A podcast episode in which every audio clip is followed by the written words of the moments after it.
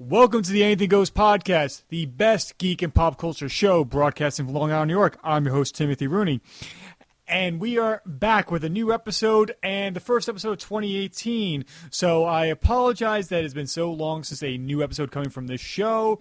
Uh, like I like I mentioned, like the last show was at the beginning of December, and there's a bunch of things that got in the way that that prevented me from recording. As you know, like holiday shopping, parties, clinical depression, all the all the normal stuff that keeps keeps people from to being able to podcast regularly.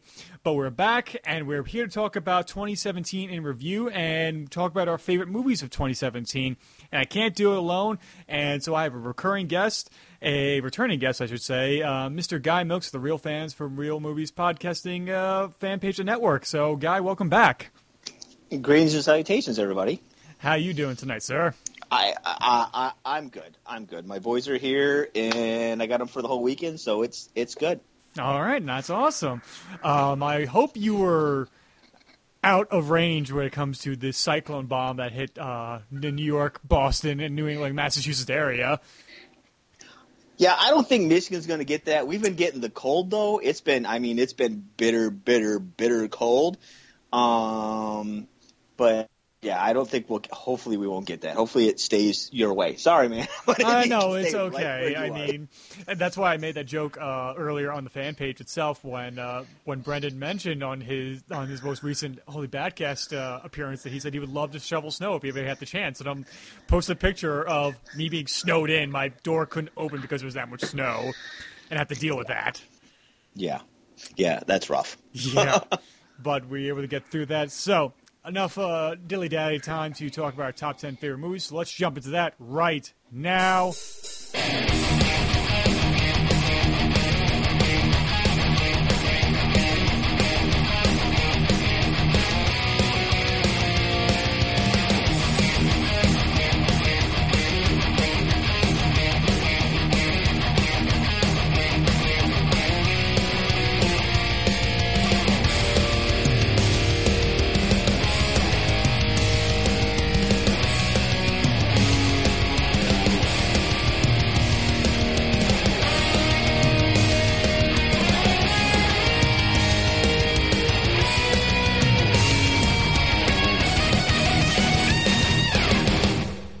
Guy, since you are the guest, I'll have you start first. What and you you do have a number like a, a ten through one? I know you were kind of like a little loose on if you had in, in a specific order or not. I, I, I do have ten to one. Um, I there are a couple movies I did not get to see um, that I was really hoping to get to, but I'm just I just uh, I just don't have the time, or or and it's too cold to go outside. So um, so so I'm missing like Lady Bird, uh, The Shape in the Water, and The Disaster Artist. Those were the three that I really wanted to get in. This it's just not going to happen. So. Yeah, I mean, we pushed it back uh, this this episode a week because I wanted to go see Shape in the Water because I, and I wanted to see the Disaster Artist, but it's been over almost a month or over a month at this point since the last episode's been put up. So I was like, no, I'm sorry, Disaster Artist. You may be uh, I may be uh, in a honorable mention later on, and or if I mend this list. But so, but if before we even do that, uh, if you want, like, I forgot to plug the fact that. Um, Sure, I've not been on this show, but I have been on two other podcasts recently. Uh, former uh, guest uh, Lisa of I Love That Movie, she had me on her show when we talked about Prisoners recently, as well as a mutual friend of ours, guy uh, Jeremy Lloyd, and the host of Dark Tower Radio, had both of us on and talk about uh, Pet Sematary, and you can find that on Dark Tower, Dark Tower Radio podcast. And that's actually both of them are a lot of fun, especially Pet Sematary, because the three of us together, it was like the joke we made, like two hours flew by and it felt like 15 minutes. Right, right. But uh, yeah, so all right. So what is your number 10? Um, my number 10 is a is a late addition. Um, Baby Driver was my number 10, and then I came across Arnold Schwarzenegger's Aftermath on the Epix channel days ago, and wow. um, it is it is brutal. It is it is it's a rough watch. Um, Arnold pulls in another uh, Maggie like um, role. He does he does he does a great job with the role, and it's it's it's it's a rough watch. Well, I, I saw the trailer for it, and I kind of felt like it seems like with this and Maggie that Arnold's trying to go for like his Unforgiven with Oh, these yeah. kind of roles.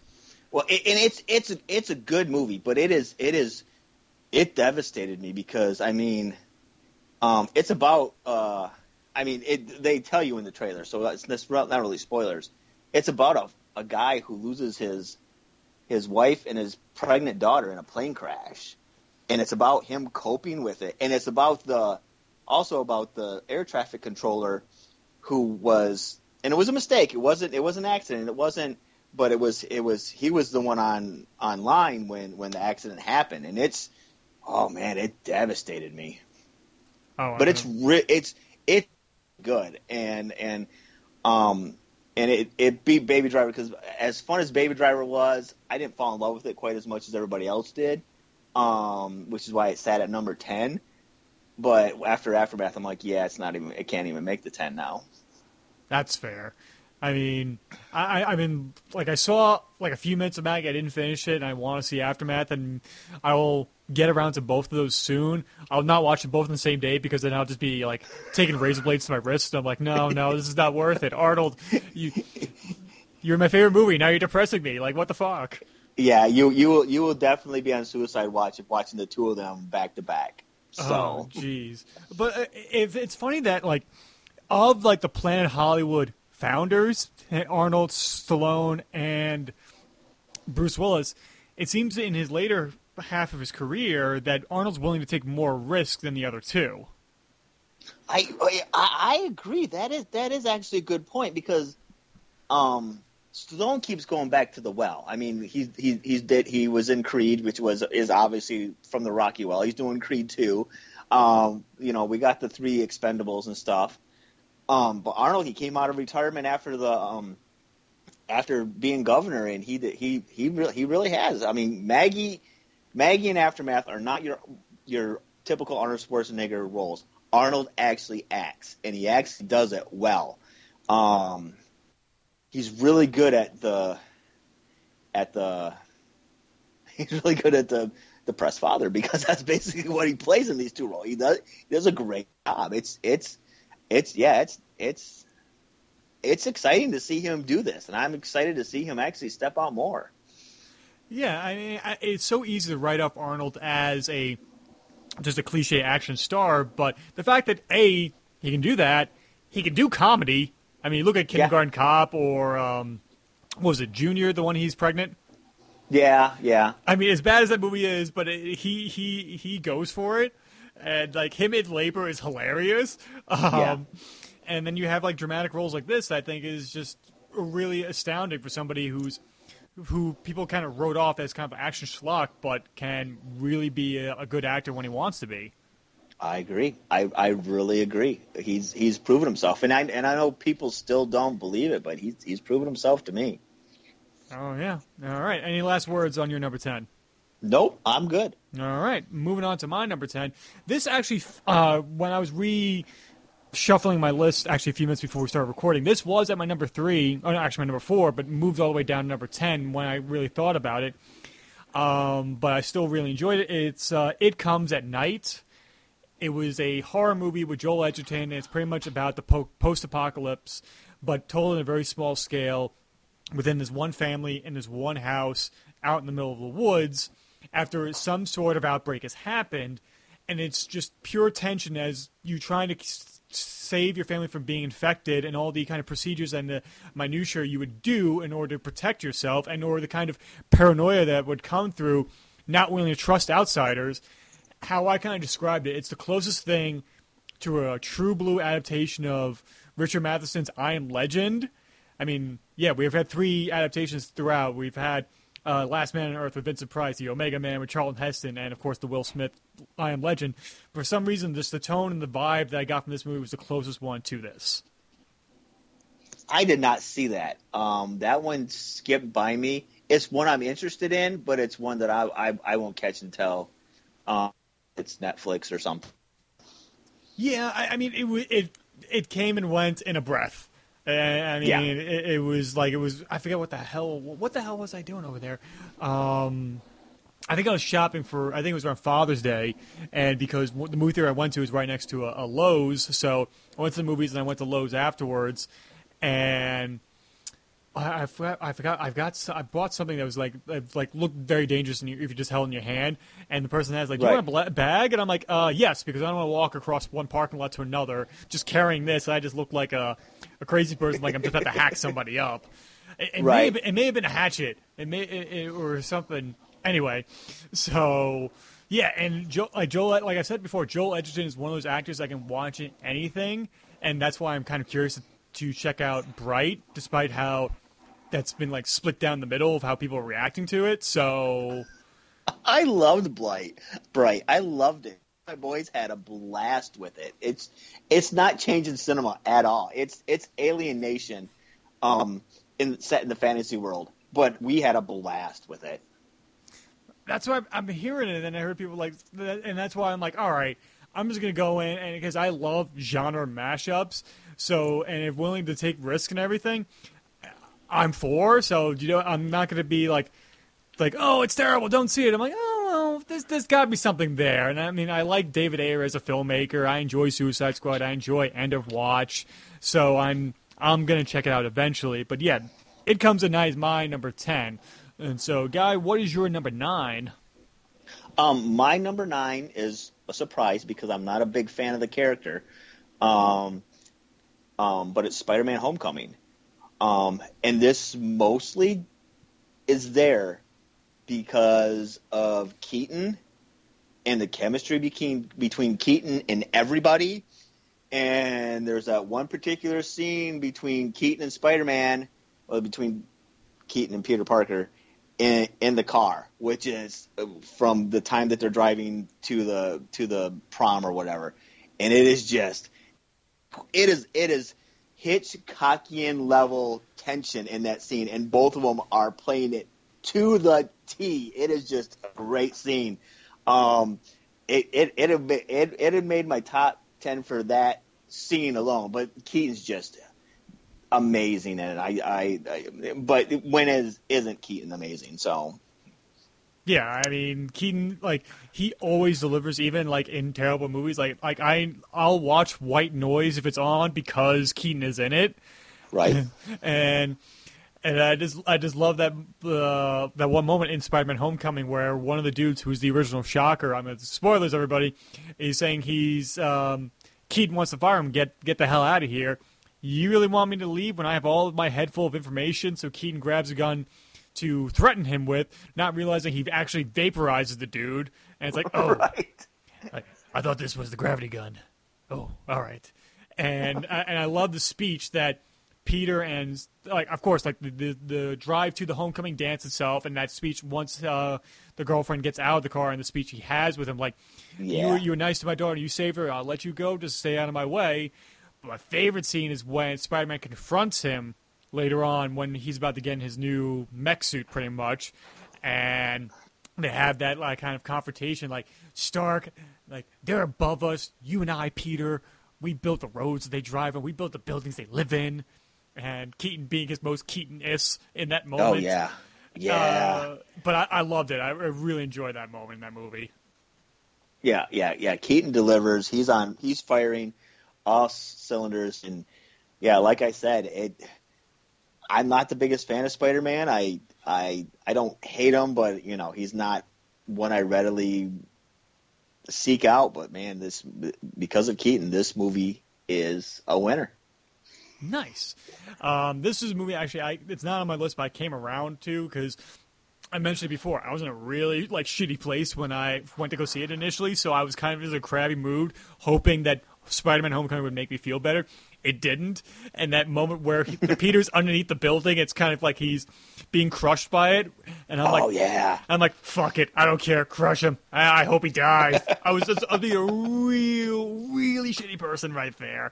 And then afterwards, I'm like, all right, I probably have to go back to it. And luckily, I did, and it, I've come around to it. I've enjoyed it, but I'll give my thoughts further on later on down the road when we talk when I'm leading up my show leading up to Infinity War. Anyway, any last words on your number nine? Um, hey, even Jamie Drewley liked this movie, and he hates Spider Man. So yeah, if there if there was ever a reason to watch that, it's his recommendation. so so yeah, that's my final word. J- even Jamie Drewley liked this movie. so wow.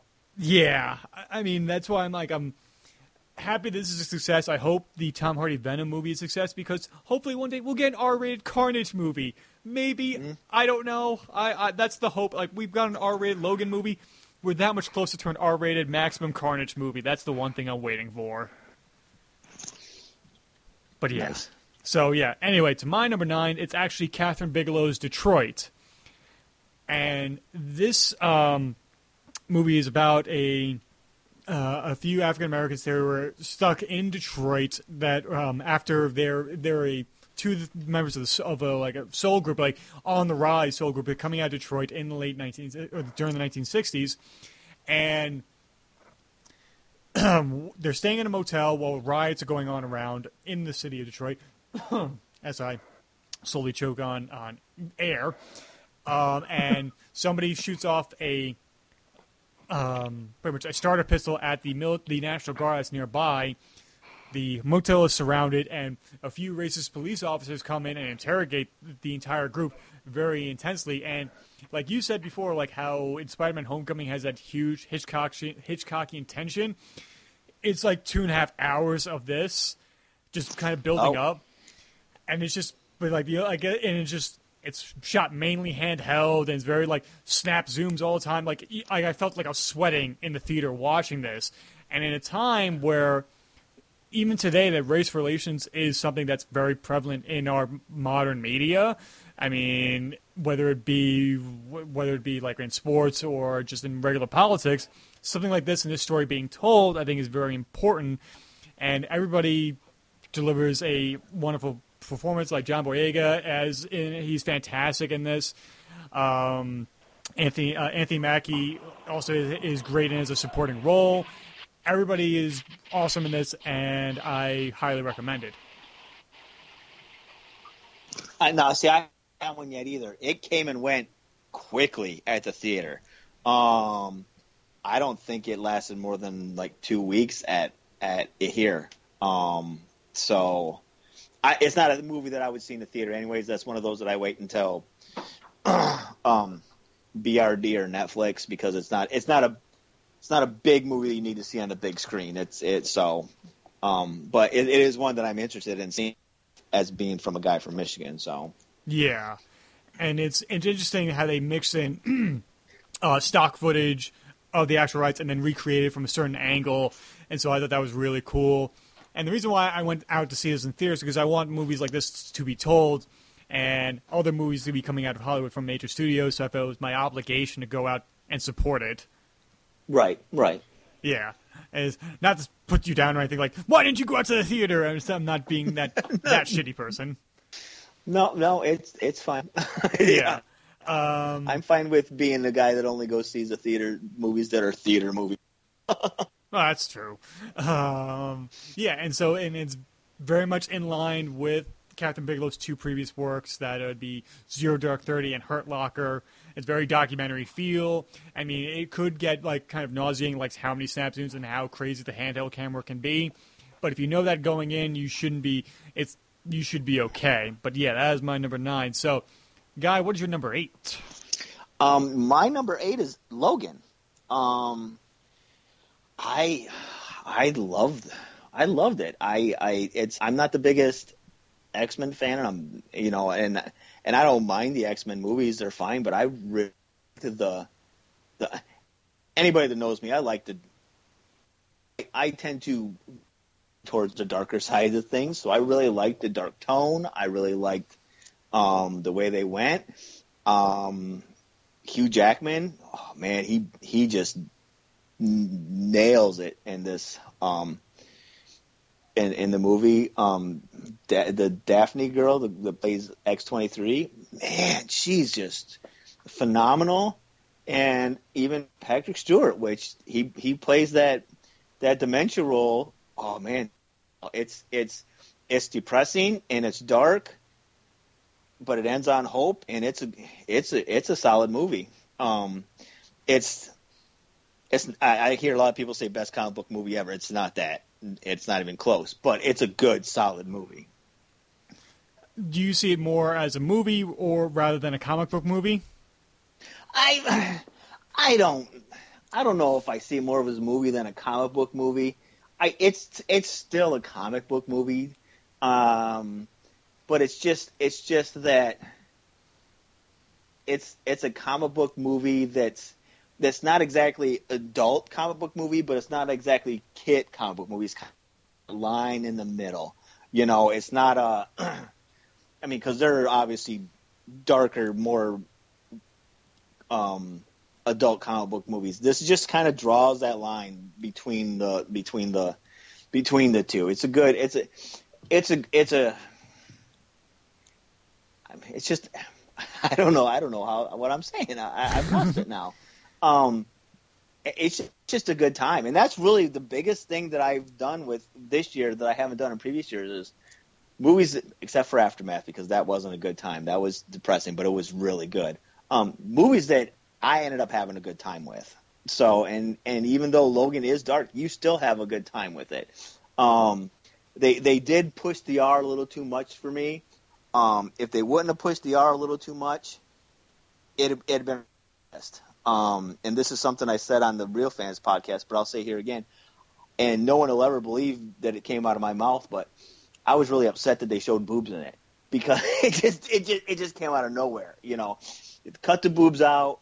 Um, um, let Patrick Stewart's f bombs get get dropped down to you know half of what they were, and and it would have it would have made it up higher up on my list. Oh, and bring bring a uh, Sabretooth back for the final battle instead of generic clone.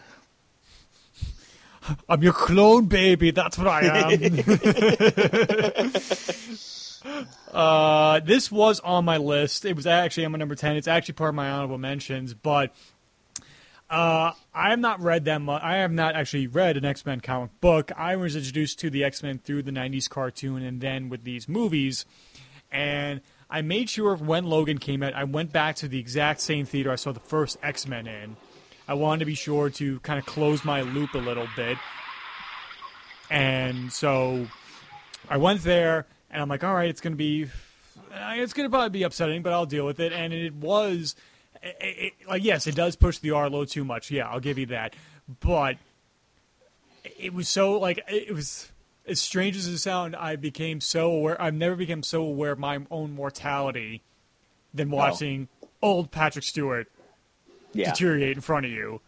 Yeah. And I'm just like, oh my god. And then I just started thinking, just like, like my, my dad's in good health and everything. He just got back from the cardiologist. Everything is crystal clear and everything. But it's just like, just those kind of ideas just percolate through my mind and just seeing Hugh Jackman, a character, an actor playing a character that I've known for 17 years at this point, a good portion of my life has been him portraying this character. Now it's gone, and how that movie ended, I was especially when his daughter changes the cross to an X. I'm like, oh god, damn it, movie, you have to.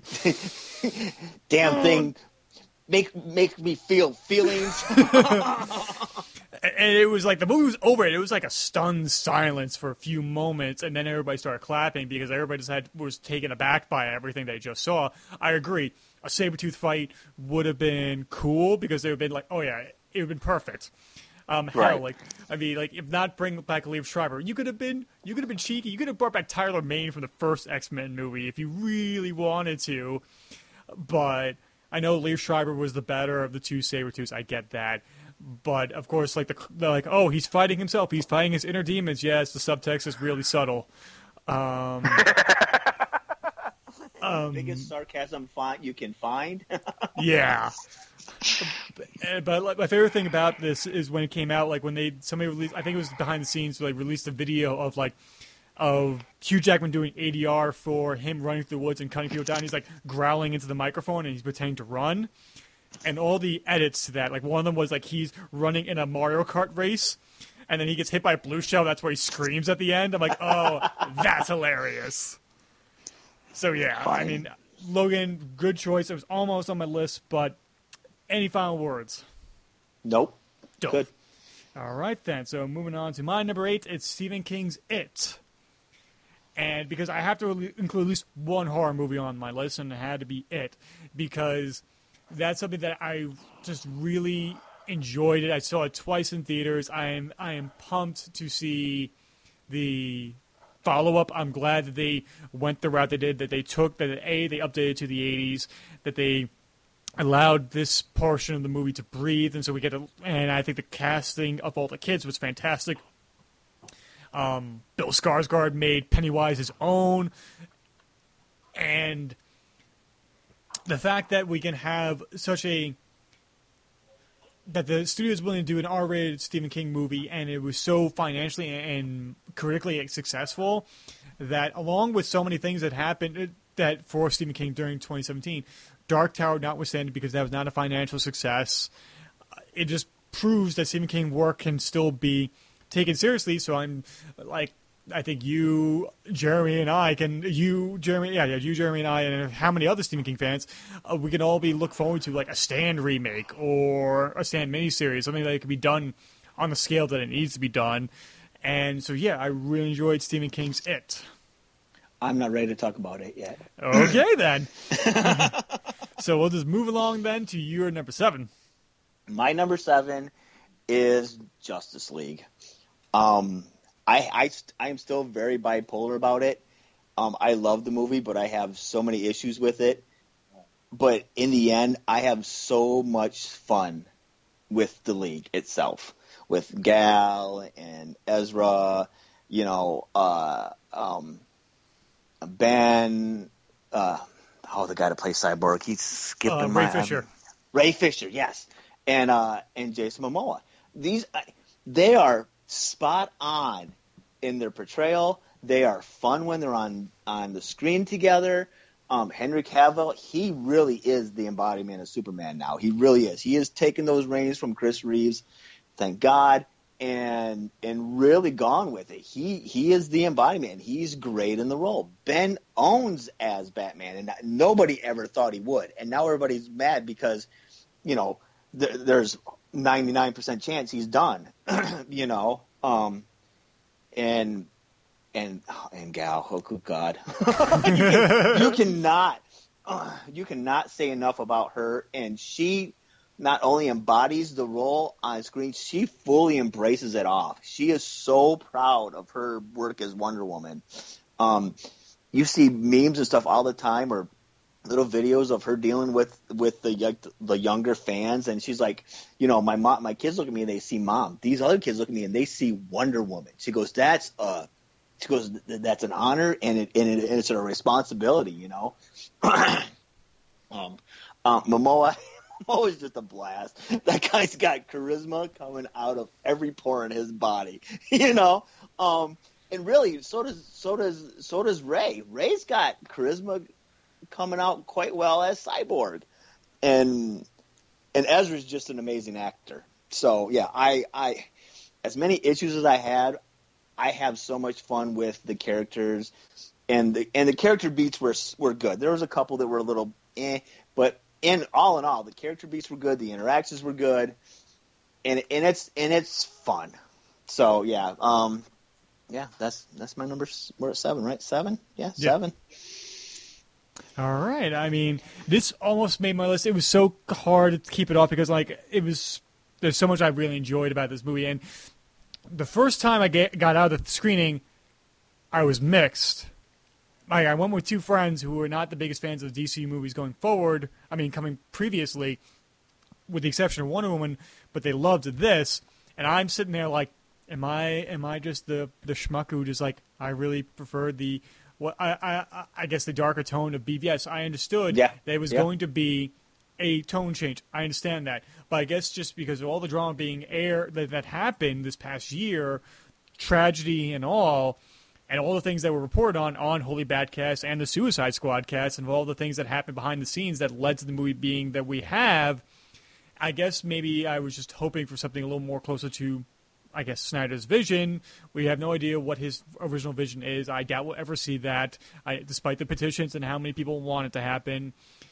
Um, and so I saw it a second time, like, okay, all right, fine, this is a little bit better. and a third time as like some people you some of the real fans know that uh, when I got stood up one night and I was like, you know what, there's an IMAX screening going on here, and it actually seeing and I said to my buddy Larry who was checking up on me like, dude, are you all right? And I'm like, Gal Gadot is ravishing in IMAX. Just saying, and, and, and especially that one moment where Jason Momoa, Aquaman, is sitting on the the lasso and she smirks to herself and seeing that on a gigantic IMAX screen, I was like, I was, I was smiling ear to ear, especially in Yeah. that moment. And like you said, Ray, I think Ray Fisher is like the the secret weapon of that movie Yeah, yeah, because he's just there and he has the right moments and just and I, I, I love it when it, the first interaction between him and his father and he's saying, "Does anybody know you're I'm alive?" To see the monster that nobody nobody knows nobody will see you as a monster. Funny, you thought I was talking about myself, and it's like, ooh, damn. yeah, yeah, yeah. It, it um, I like you. I I knew there was going to be a a tonal change, but I and I knew it was going to be lighter. But like I like I had mentioned on other places, I thought it was going to be uh, uh, a cloudy winter day lighter, not sunshine in Florida lighter, which is what they ended up doing. They, I mean, they they they went too they went too far with the lighter.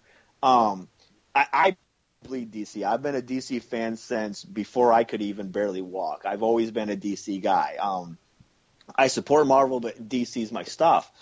Um, and DC's always, even in their lighter period, they've always done a little bit of the darker stuff, and that's and like I like I've mentioned before, I'm drawn to that. So I was expecting, we were promised lighter, but we weren't we weren't we weren't promised this much lighter, and that's where I think most of my issues lie. Is they've real they really just they've hurt the sto- they they've hurt the full story that they were going for by going that light.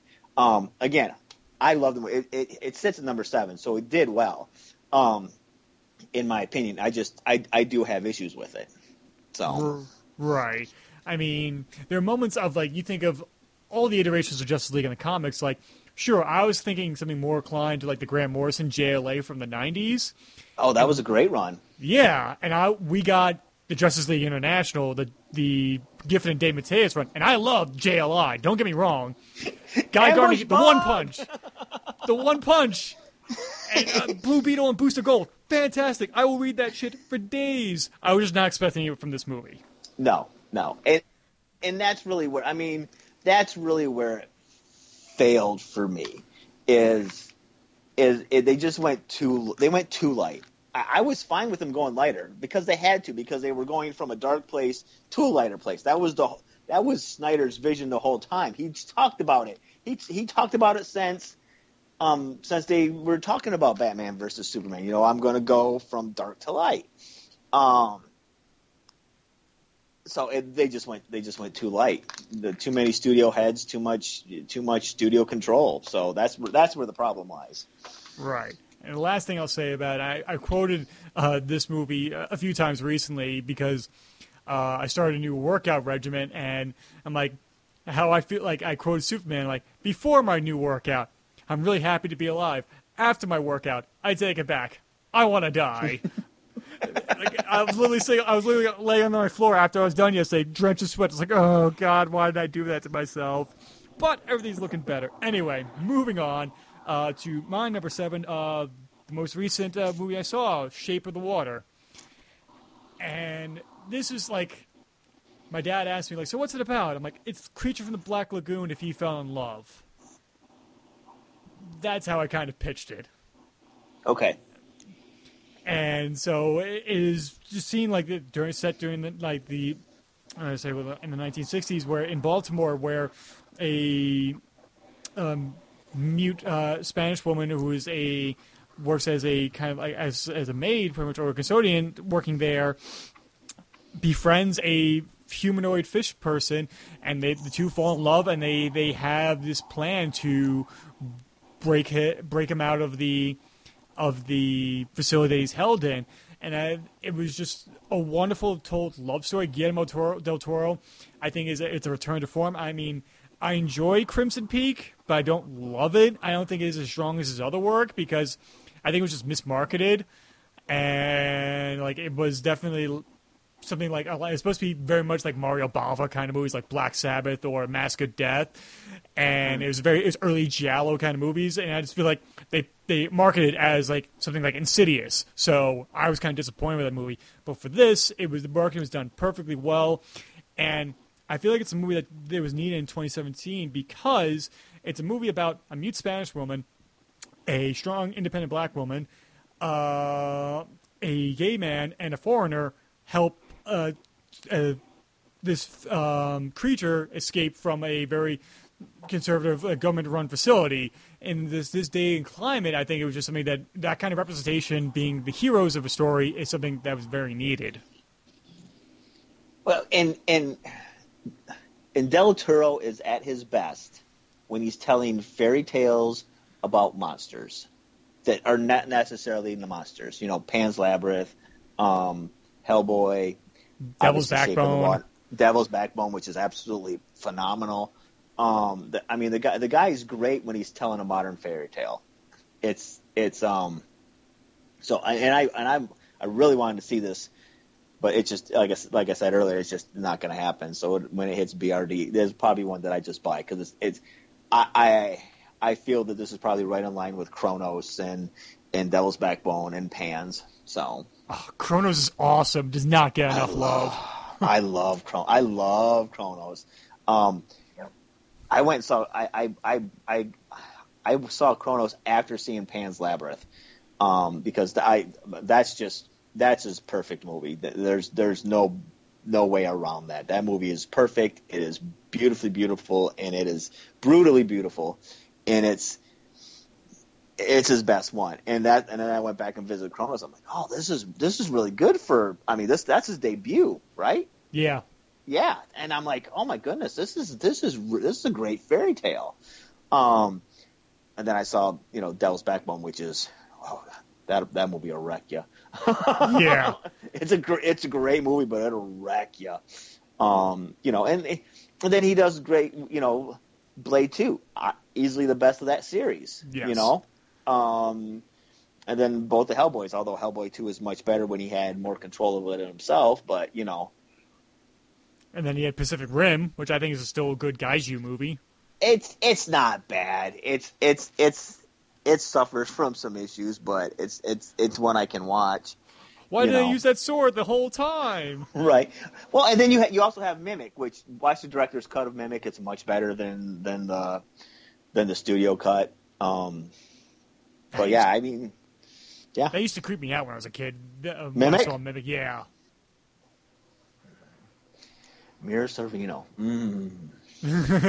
oh my god, that is so weird that she's been brought up recently in Right. conversations.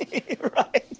if you're a real fan, you get you get that reference. But Yes. Yes. anyway, so yeah, Shape of the Water, I highly recommend and check out. So, uh, Guy, what is your number six? Uh, my number six is the Lego Batman movie. That movie, that movie is just fun. There is there, there is so much going on in that movie. I, I the animation is great. All the all the the voice acting is spot on. I love story of of Batman. You know, growing up. you know what I mean? Um, it's it, there are some times it is absolutely batshit insane, but it is absolutely plausible in the movie in the world they created. You know, thanks to the original Lego movie. It is it's just it's just fun. And honestly, I mean, could they have gotten anybody better than Will Arnett to play Batman on, as a as the voice? I don't think they could because he's just. And I, when they first said, "Oh, when the original Lego movie came out, and I'm like, Will Arnett's going to be Batman," I'm like, "What? What?" And then after seeing, it, I'm like, "Oh my god, that's just genius!" You know, it's just a it's just a fun movie, and it's one me and my boys enjoy. Um, I I can't say enough about just how fun it is. It is so much fun from the opening frame. Oh no, the Oh, opening like it it's a black frame with just a voiceover. right. I was in stitches. I, I I I love the fact that that it, it, it boils down to like the the Batman doesn't have that special bond that you know. And it, Joker's mad because he's not his you know his arch enemy. He's like Superman. You know, I just it's just so I I love that. That's hilarious to me. and, and then like uh, clown snakes. Now we have that stuck in my head. Now I hope you're happy. it's clown snakes. it's hilarious. Oh, it's a great movie. Password, please. Iron Man sucks. Granted. right. Oh. God, I love it. And I, I've I have destroyed my eardrums too many times to count listening to the Batman song from Lego Batman. right. that is used for like the first action set piece when he's capturing Joker. It's awesome, and I love like as you and I are huge DC fans, just to how much fan service is given to Batman's Oh, world and just just DC Comics in general. Oh, they they they they're I'm sure that every time you watch it you're going to find something new because there it is peppered throughout the whole thing. I'm just it's, it's just peppered, you know. It's just amazing. Oh yeah, I mean, damn it! I just realized I don't own that right now. Huh. I have a digital I have a digital copy thanks to Jamie Drooly. I gotta I gotta rectify this. Anyway, so yeah, no, that was my ADD moment there. So yeah, all right then. Um, you all good with that, or can, can we move on to number Uh, no, six? I, I'm good. You you can move to your number six. All right then. My number six is actually Logan Lucky, and this Oh. is the Channing Tatum, Daniel Craig, and Adam Driver comedy movie written and well directed by Steven Soderbergh, written by a kind of a person who's never written a movie before, which I believe is actually Steven Soderbergh under a pseudonym, because he's known for writing, directing, shooting, and editing his own movies Right. and tells the story of Channing Tatum and his brother Adam and Adam Driver, his brother, decide to rob a a racetrack during when NASCAR the Coca Cola 600, and well they're in uh, I think what they're in are they in West Virginia or in Georgia? I think they're in West Virginia, and so they recruit the help of Daniel Craig and his two uh, country bumpkin brothers to help them do this, and his comedy it's like since it's coming from the guy who made the Ocean's movies, it's kind of like redneck Ocean's Eleven, Oh, And- okay. and it's just hilarious from start to finish. And Daniel Craig, Mr. James Bond himself, have an accent like, "I am incarcerated," just so over the top with his accent, and it is hilarious. I was laughing all the way through, and there's a lot of twists and turns. I, I, I think Adam Driver is, is secretly a comedic genius, but he just plays it so low key, especially since he's he's a one armed bartender and has his arm ripped off at one point, and it's it's supposed to be kind of like sad, but like it's actually really funny. Uh, Seth MacFarlane gets the shit kicked out of him at one point, so I'm happy about that. Oh So- gosh, I, I'm going to watch it just for that. yeah, Um, and I, I, I didn't recognize it. It was him at first because he's got like long curly hair and a mustache and beard. Hilary Swank is in this um, as a the like I guess the FBI investigating the the um, the um, the robbery, and her partner is the lead in Blue Ruin. Really? Yeah, Oh, that that's the first movie I've heard him do since Blue Ruin. He's He an in- amazing actor. he was he was in the green room oh yeah, he was in the green room. as uh, the number two to Patrick Stewart. Yeah, yeah, that's right. He was in the green room. Yep, that's like right. Mika, Meekin, or something like that. Yeah, yeah, he's he's phenomenal. He's a, folks. If you have not seen Blue Ruin, go see that movie. It is unbelievable. Yeah. Especially if you listen to this show, go watch Blue Ruin. That's all I'll say. Yes, yes. Uh. you, you watch it within the next couple of weeks to a month or so. Yeah. but yeah, Logan Lucky, I think, is hilarious, and I say definitely check it out. Now, moving on to your number five. uh, my number five is it. Ooh. Um, I I'm a huge Stephen King fan. I've been reading Stephen King books and and watching his movies since I was 12, 13 years old. Um, I was introduced by Stephen King from my mother, um, and, and so it's got a sentimental value for me. Um, and the the guy, the guy knows how to scare me. Uh, he, he's he's got a couple books that I was afraid to turn the page. no lie. um, and it is is is very near and dear to my heart because it, it's a great great story.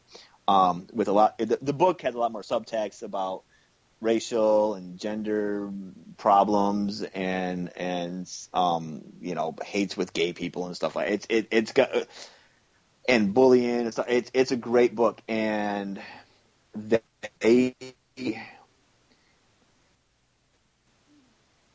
they uh, are you still there, Yeah, I'm here. Tim? Yeah, I'm here. For a minute. Okay, Okay. sorry. Okay, You're good. all right. Um, and, and and they cast these young these young, just amazing kids, just spot on. Um, the the chick that plays Bev, she's just phenomenal in the role because she, I mean, she's got the darkest stuff really. I mean, because she's dealing with the the added father issues. Um, Are you still my little girl? yeah, yeah, yeah. I mean, I mean, have you read the? Have you read it? You've read it, right? No, I've not read it. Okay, all right. In the book, he was a he was a bad guy, but he wasn't that type of a bad guy. Ew. Um, I, there was a scene that kind of leaned that way, but he was possessed by Pennywise in the book. But in in the movie, they make him be that bad guy. Well, they really heavily hint at that he's that bad guy. You know, so she she's got some dark stuff, and she handles it like like Jodie Foster in Taxi Driver. I mean, she handles it very well. Um, Finn Wolfhard, I I don't know how I feel about the guy outside of his work, but his work is amazing. Um, you know, the kid that played Ben, the kid that played Mike. Um, I, they just really nailed it. And and, and Skarsgård, wow, he he he he was scary. Um, I I keep saying I love Tim Curry, and I love Tim Curry as Pennywise. Skarsgård's the better Pennywise because Skarsgård scared me.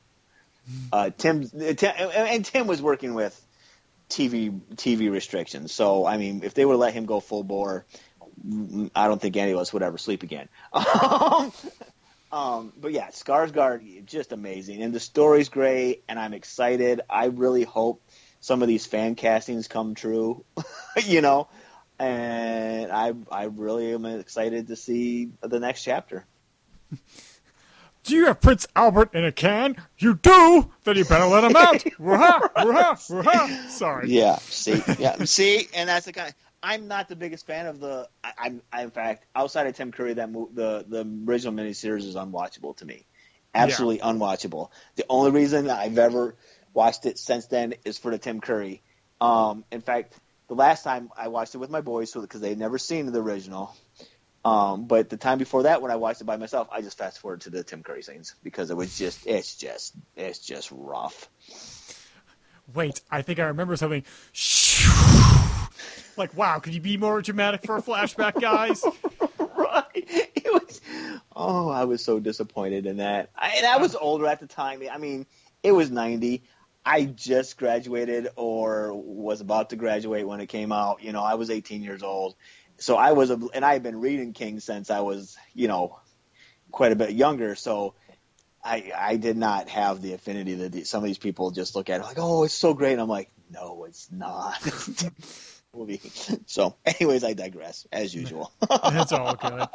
All right, then. So, moving on to my number five um, is Star Wars The Last Jedi. And I'm to get more detailed in. I'll get into this more detail later on because I will be dedicating an entire episode to this movie, just like how I've done for the last two recent Star Wars releases. So, the things I'll say about it is that I love like the, my biggest concern, my biggest gripe with with Force Awakens and Rogue One is that Disney did not take chances. They played it safe, even though they killed off an entire cast from Rogue One. Nobody cared about them really because they were so little character moments that you didn't. Yeah, you had sad moments, but you didn't cry tears of of plenty for those characters dying. The Last Jedi took chances, and it swung for the fences, and I think it, it hits more than it misses. I think Rian Johnson ha- was really brave in doing that. Mark Hamill is crushes it as Luke Skywalker. Daisy Ridley, fantastic. Um, John Boyega as as Finn, it was awesome. Um, Oscar Isaac as Poe. Uh, I mean, and then we have Carrie Fisher in her last performance as as Princess Leia. So it was, of course, is going to have a sentimental value to me. And then Laura Dern, I mean, she's in it for like maybe ten minutes total, but I loved every moment she was on screen. Adam Driver is more confident in this role. Andy Serkis as Snoke, he's in it for a little bit, and, and I just I can watch Andy Serkis in anything because he could pretty much look like anybody if I really think about it. Anyway, so yeah, Star Wars: Last Jedi, I thought was a fantastic Star Wars movie and a step in the right direction. And the ones who are kind of bitching about it, I'm sorry, it's it's probably going to be going this way. It's going to evolve. If you can't, if you don't like that, I'm sorry. I guess you're just going to miss out on the fun that we're all having. And, and I could talk about this because this is actually my number four. Oh, nice.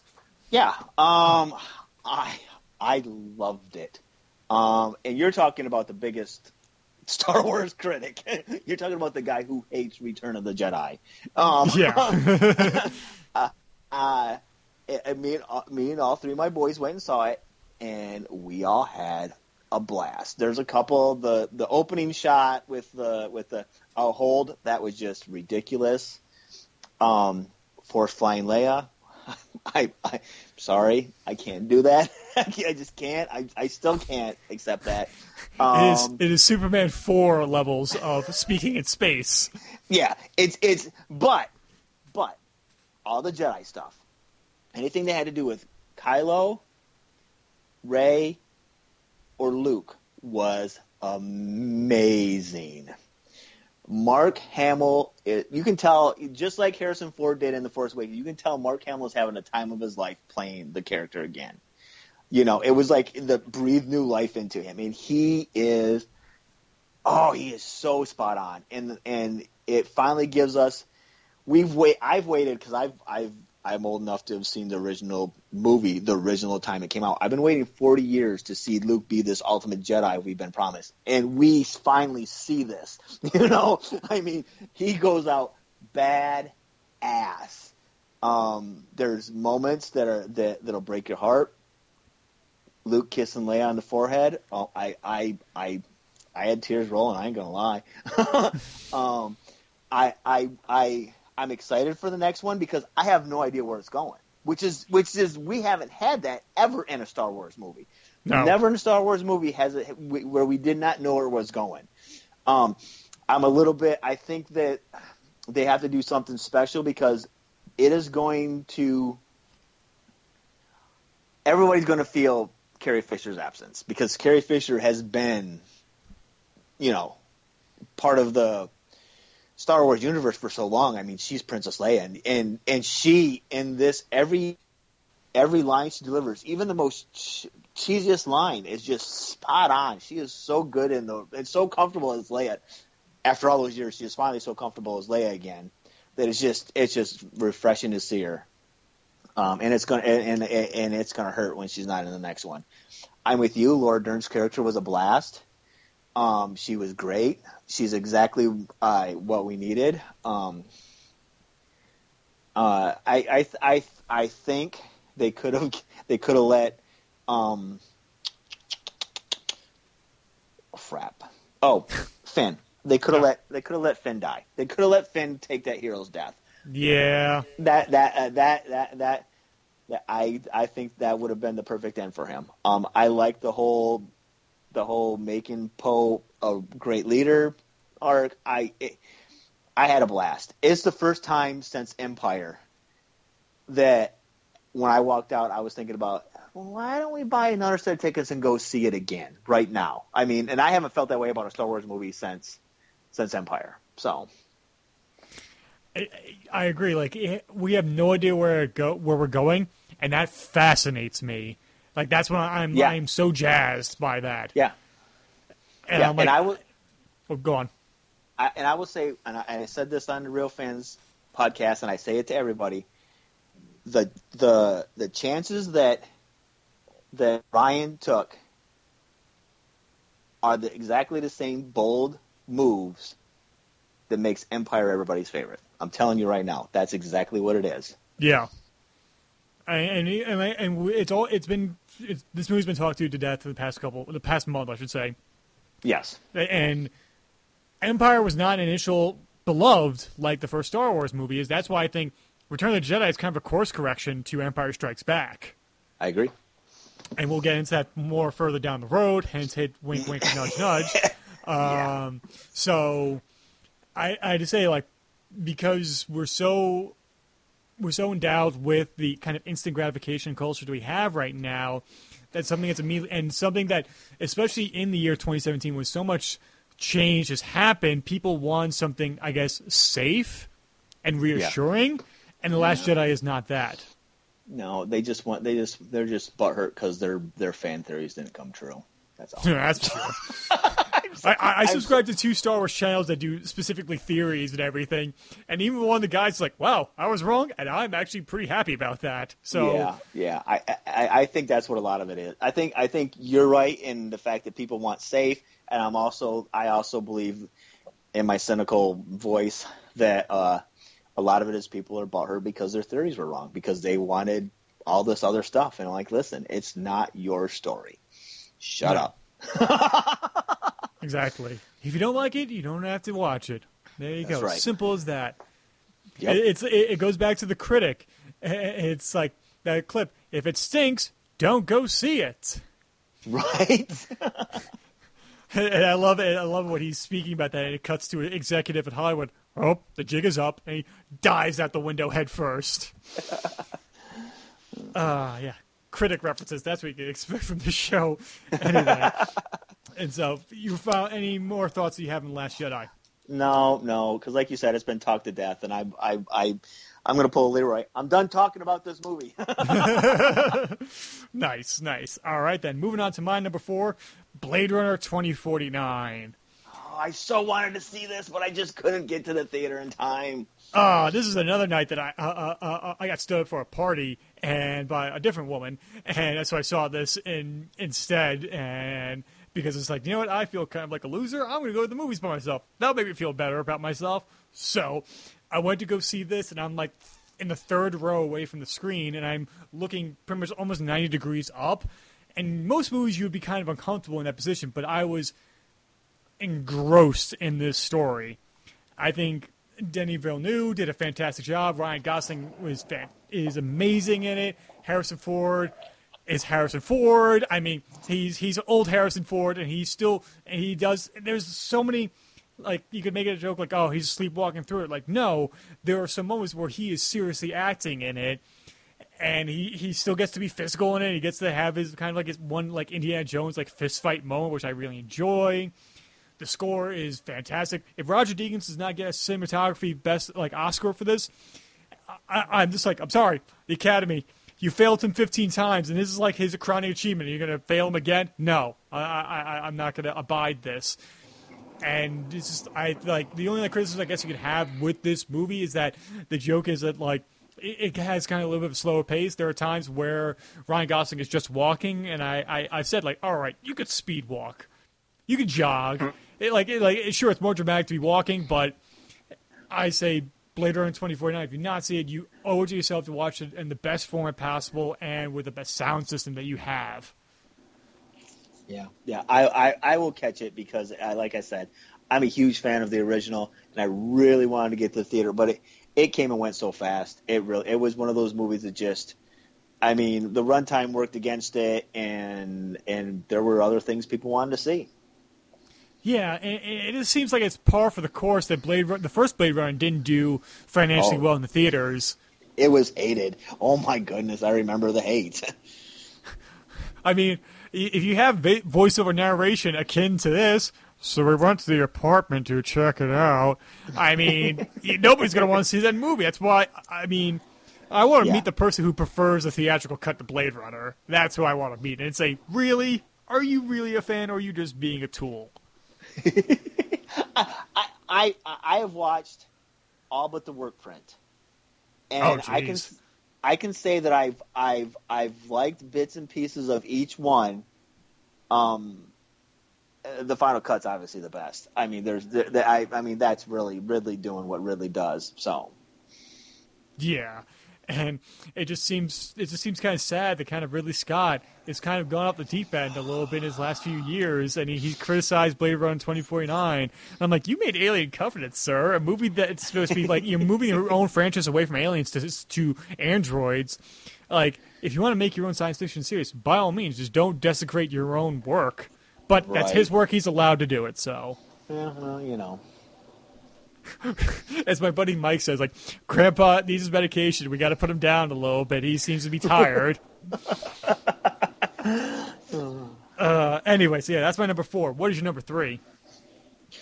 Kong Skull Island. Ooh, That that that movie is so much fun, and make no mistakes, Kong is the star. That movie is phenomenal fun from beginning to end. Um, I I I I love it. I loved everything about the movie. I love Samuel Jackson in the movie playing playing kind of against type. Um, I I I just oh my god. I I just sit there blown away. I mean, you first 5 minutes you see Kong. Oh my god. it's a Kong movie that's about Kong finally. Oh my goodness. I, it's just um, the CGI is spot on. The monster designs are spot on. I I love um, John C. Reilly's character. He is just phenomenal in the role, and he is the heart and soul uh, of the movie outside of Kong. And oh my goodness, people, if you don't like this movie, you suck. speaking of John C. Reilly, like I got kind of teary eyed near the end when he's Oh, reunited with his when- family. oh, that was rough. That was, I mean, it was as a happy rough, but it was rough. You're just like, oh my goodness, you know? Oh yeah, so much. Just, just a, it's just such a fun movie. It really is. I mean, oh, I, I, every time it's on cable, I'm watching it. I mean, seriously, if I'm flicking and it's on, oh, I guess I'm finishing in this. There are two important things I really love about this movie. One, since I am a heavy metal maniac, Black Sabbath would be the band I'd be Oh. blasting out of the speakers as I'm flying uh, helicopters Right. and dropping bombs. So I was like, yes, that made me happy. I popped for that. And the other thing, I jumped out of my seat at one point in fright when they come across the spiders in the tree, like the bamboo trees. Oh, oh yeah, that was that was like all of a sudden you heard the noise and then all of a sudden, holy shit, that's freaky. And it killed, like, the one, like, goes down a dude's throat, and I, and I was like, whoa! Yeah, that's just oh my goodness. Yeah, that was and I was so unexpected of how good that movie was. I, I did not realize it was going to be that good. And now I'm just like, shh, so great. I- I'm just like, I want a Mothra movie. When can I have King Ghidorah? I mean, it has to be Kong and Godzilla versus Ghidorah. It has to be. Oh, it, and that's what I keep because everyone was like, "Well, King Kong and Godzilla fight." You know, I, I'm like, "Yeah, you're going to get a little bit of a fight before King Kong between King Kong and Godzilla, but you know it's going to end up with King Kong and Godzilla fighting somebody else." And I'm sure it's Ghidorah. I'm sure it is. So I mean, it's not it's, it's not going to be Rodan or any no, of the other no, uh, uh, any of the other ones that are coming uh, from. it's got it's got to be big. It's got It to be big. It's and and there's no one bigger than him. So when it comes to Uh. the bad monsters, unless they want to bring bring in Mecha Godzilla, then I'm all good for that too. I mean, I can see that as being as a deterrent against Godzilla if they really want to. and They brought in Mecha Godzilla. I mean, that's I- perfectly fine. I that's the the, the original uh, Mecha Godzilla is my favorite Godzilla movie of the Toho ever. I love that movie. I love it. So so yeah, I would I would be all in if they brought it into the to the new universe they're making here. and, and I'm the kind of I guess it's me because I'm guess guess younger, but I enjoy like the eighty like four or eighty five to ninety five series of Godzilla movies. Like oh yeah, I mean, and then uh, I mean King's. Um, I mean, uh, Godzilla versus Destoroyah. I mean, just Yeah. when he's fighting pretty much the goddamn devil, and he melts down, and like you, it's almost kind of sad. You're like, oh my god, Godzilla's dead, and you're you're upset about this. Yeah, so good choice with Kong Skull Island. I mean, because I know we're gonna go down a rabbit hole of Godzilla movies, and I'm like, no, no, we gotta cut this off at the pass right now. right. if Jamie was with us, it'd be like, no, no, conversation's deterred. yeah, the, the the conversation about the movies are over. We're talking Godzilla. exactly. Like, what were we talking about? Oh yeah, this. Um, so yeah, moving on to uh, my number three. Uh, it's Dunkirk. Um, I've been fully acknowledged the fact that I'm a huge Christopher Nolan fan, and I was anticipating this, and I had I had actually reservations with it because as much as I enjoy Rises and as much as I enjoy Interstellar, I felt both of them are a little too long and could have used like it could have been shorter and I don't know, I just feel like they got uh, maybe a little too bloated for my personal taste, I mean, as much as I, I love The Dark Knight, I rewatched it recently around Christmas, and I forgot just how is is a two and a half hour movie. It moves and it moves so freaking fast, and like Dark Knight Rises, Interstellar, it's kind of a little bit of there's a little bit of a glut in certain moments of it. Dunkirk is like almost a return to form. It's it has like Mad Max Fury Road level of pace throughout this movie, and it's a very simple story. And I got a chance to see it in on 70 millimeter film in New York City, and there's a very special story with that that I'm going to save until when I talk about Dunkirk on the show in a full length. But you got stood up again, right? no, no, no, no, no, no, no. This is this is. No, I mean, I, I, I know. I'm a sad individual. I realize this. I, I get that. Uh, uh, but like, no, it was actually my highlight of 2017 was the screening, and oh because there was a very special person in that screening that night. So I will leave oh. it there. Um, yeah, so Dunkirk I thought was fantastic. I mean, I, I got on Blu-ray and I realized I need a sound bar. This this is, oh. uh, is unacceptable. Like I need I, I need speakers the size of the house. That's what I need for this movie. So yeah, Dunkirk loved it. I I haven't seen it. I'll I'll catch it eventually. I like Nolan. I'm not a Nolan follower. You know, he's um, he, uh, he's he's a good director. I'm just not as gaga over him as most people. I will catch Dunkirk eventually when it hits Netflix or um, my roommate has all the cable channels, so when it hits cable, I'll watch it or something. So dope. Oh yeah, and it's it's yeah. I'm sure you're gonna really enjoy it. Anyway, you're number two. Uh, my number two, War for the Planet of the Apes. Almost almost on my list. Oh my god. Um what a way to end a trilogy. That movie is phenomenal. And that movie is all about the apes. It is just oh man, Andy Serkis killing it again.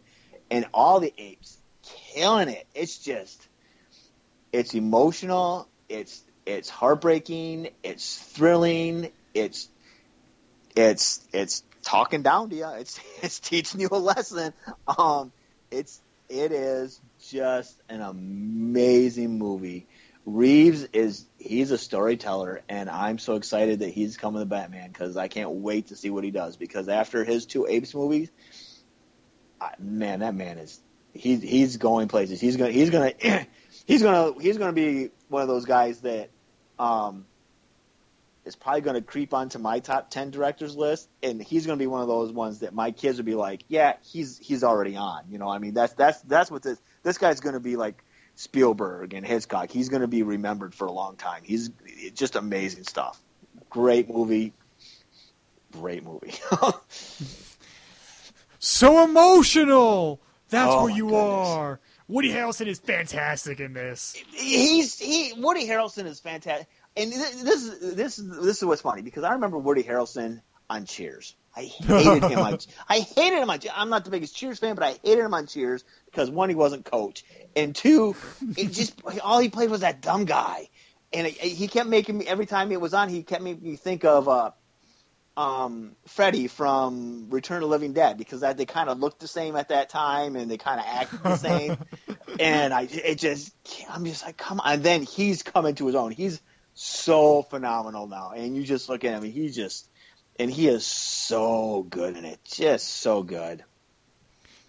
I rewatched that scene where he told he tells Caesar why he's killing his own men and the kind of the plot of the movie, and yeah. I'm just I, it's spellbinding. You can't take your yeah. eyes off Woody Harrelson in no. that scene. And then Andy Serkis, who's kind of just reacting the entire time, is fascinating in that as well. Oh, it's so good. It's so good. And the the little girl that played Noah, she does phenomenal. We're talking about what? What is she?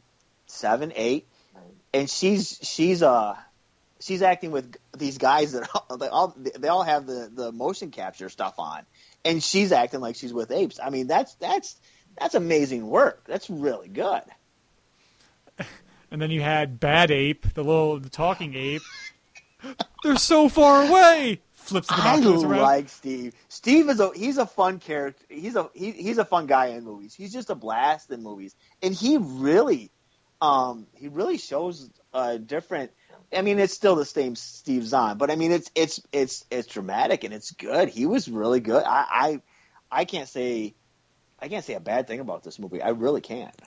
No, and it was almost on my list, and it just it just just got itched off. I mean, I think I enjoyed Dawn of the Planet of the Apes a little bit more. Oh, Dawn, Dawn, Dawn is the best of the series. There's no doubt about it. Dawn is absolutely the best of the series. But this is a really, really, really good ending. Yeah, and I'm just like, and I at the end of it, I'm like, it was I was sad with it, and I wonder, I'm like, all right, where do they go from here? I mean, do they kind of retell like the Charlton Heston movies, or do they reboot it again? I, I don't know where they're gonna go with it. Um, so yeah, I well, mean, well, well, it would be interesting because his son that survived is Cornelius, which is his dad in the original movies. So it would be interesting if they went from instead of Cornelius to Caesar, that and going from Caesar to Cornelius. That would that would be interesting. Right. Hmm.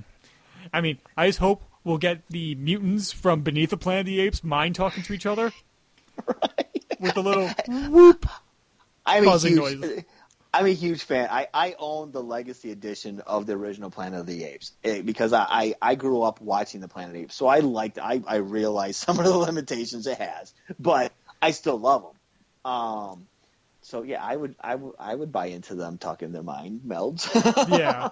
Uh, I mean, every now and then, like uh, I- I think that's the first Planet of the Apes. I think it's one of Jared Goldsmith's best scores. And, and Yeah. I- every now and then, like I was I was driving on the highway and I put on like the track where I forget where it's when they're rounding up all of the humans the first time. It's Oh, like a that's big so horn, good. and I I just end up flooring it. And I saw a cop like, "Ooh, slow slow down, slow down, slow down, real bit." But like, That's yeah, so Planet of the. Apes is really good, and War was fantastic. I, I want to watch it again now. I may, I may end up renting it on iTunes or Amazon uh, once we're done recording here. Uh, God damn it! I, I blame you for for me spending money. I blame you. Well, you know, whatever. At least you're spending your money and not mine. Oh yeah, I feel I feel the compassion right there. Yep, Anyway, yep. on to my number two, Baby Driver. And I've been an Edgar Wright fan ever since I saw Shaun the Dead, and I've been waiting this movie, waiting for this movie specifically for years, because right after Scott Pilgrim vs. the World came out, Edgar Wright did a podcast interview with Kevin Smith that ran for like two and a half hours, and he, he was talking. He at the end he mentioned a movie that he's writing by himself. That he wants to be as cool in his head. That he wants the movie to be as cool on screen as it is in his head, and he wants to take his time and get right. And obviously, it led to being Baby Driver. And I'm a person who really enjoys um, Walter Hill's The Driver and the movies that kind of kind of rip it off, like Oh yeah. uh, Nicolas Winding Refn's Drive and this. And I know Yeah. The Driver is a ripoff of the French movie Le Samouraï by Jean Pierre Melville, Uh, and yeah, because I I uh, I'm in I have some intelligence French New Wave. That's beside the point. And so from the very first chase scene, I was hooked, and how everything was timed to to music. I love the performances and Kevin Spacey just being just kind of gruff Kevin Spacey and uh, Jon Hamm. If if we do not get a kind of rebooted Batman, and we just have like kind of like if Flashpoint Paradox kind of changes who the actor is supposed to be playing Batman, and it's supposed to be somebody stepping in from Ben Affleck, I think Jon Hamm should be the guy to do it because I think he's most physically Um, similar. I'm right with you on that one. And he was fascinating in this. And Jamie Foxx, even though he's kind of like a douche in real life, so I've heard, he was great in this. Um, I'm pissed because I've always wanted to do an action sequence to Hocus Pocus by Focus. I can't Oh. do it now. and so I'm like, God damn it. And I kicked myself. And then after that movie, I actually I had that in my iPod and I had to go to Walmart and I blasted that as I was going down back roads to Walmart. I, I like Baby Driver. I, I, I didn't quite fall in love with it as much as everybody else did, um, but I, I really had a good time with it. Um, Ansel's he he he's he's on his way to be a star. Um, um, you know Kevin Spacey may be a pervert, um, but he's great. he's he's great in this movie. I'm sorry, the guy's still talented. You can't take away that kind of talent. He's great in the movie. He really is. Um, I hate I I I I hate Jamie Foxx. I do not like him in movies usually, and he's fun in the movie. Um, like you said, Hamm is just killing it, and it and it and it's a fun it's a fun movie. Um, I, I really enjoyed it, and like I said, it was my number ten, but it, it got it got knocked off. yeah, Baby Driver, I absolutely love, and I definitely recommend it. So, moving on, what is your number one? Uh, my number one is Wonder Woman. Funny um, you say um, that. is, is yours number one too? Yeah. Oh, I you you could not. Gal Gadot, Patty Jenkins, genius. That movie is absolutely amazing. It is. Uh, I, I love all the side characters. Uh, I, I, I can, I can go on forever about Gal Gadot and how perfect she is as Wonder Woman and how beautiful she is and how amazing her smile is. Um, Patty Jenkins' direction and her nods to like old old comic books. You know, the the scene at the end when she's when she's running through all the and taking out all those guards and and army guys. It's filmed like it was coming right out of the comic book because that's exactly what it would look like at a comic book from the 40s, you know. And and and I just I, I it's it's it's an amazing it's an amazing feat. It it it gave DC the boost that it needed with everybody else, and it's just I can't wait to see what they do with two because they it's they're a winning team. Right, and I absolutely adore this movie. I was nervous going in because of the lackluster responses to Suicide Squad and Batman v Superman, and so I was hesitant going in, and I was I couldn't help but be wowed. I mean, there are so many moments in this movie that is just fantastic. No Man's Land sequence, the taking a Veld. The I enjoy the final fight between her and Ares. The conversation that her and Steve have on the boat going to uh, England. Yeah.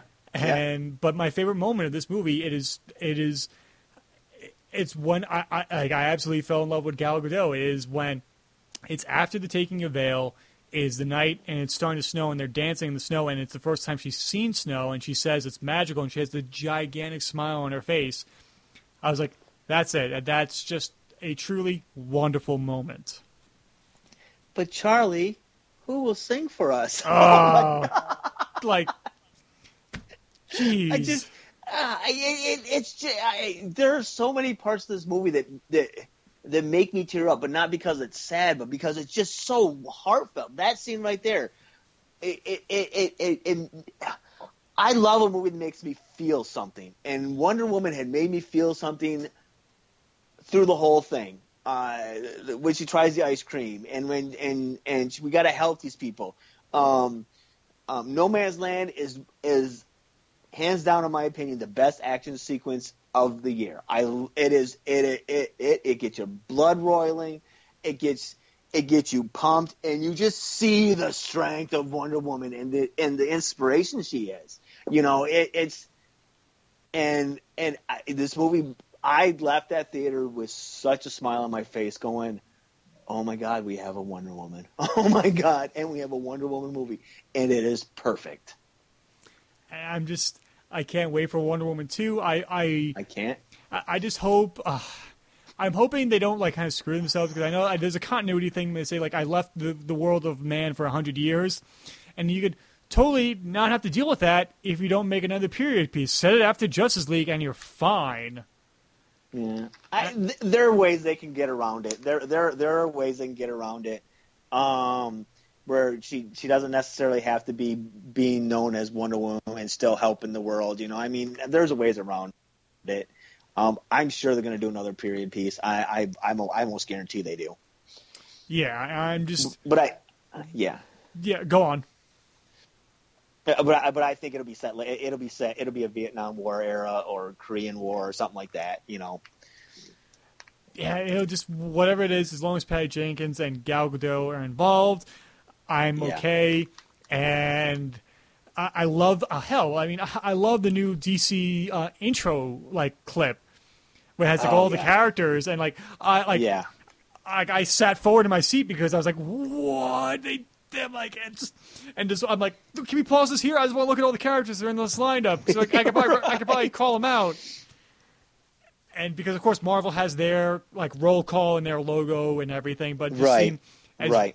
we're bigger DC fans, so we when we see Shazam or Deathstroke in there, Right. or, or or like Lobo, you're like, pff, like yeah, like that's perfect. That that Yeah. should be on the big screen. Yeah.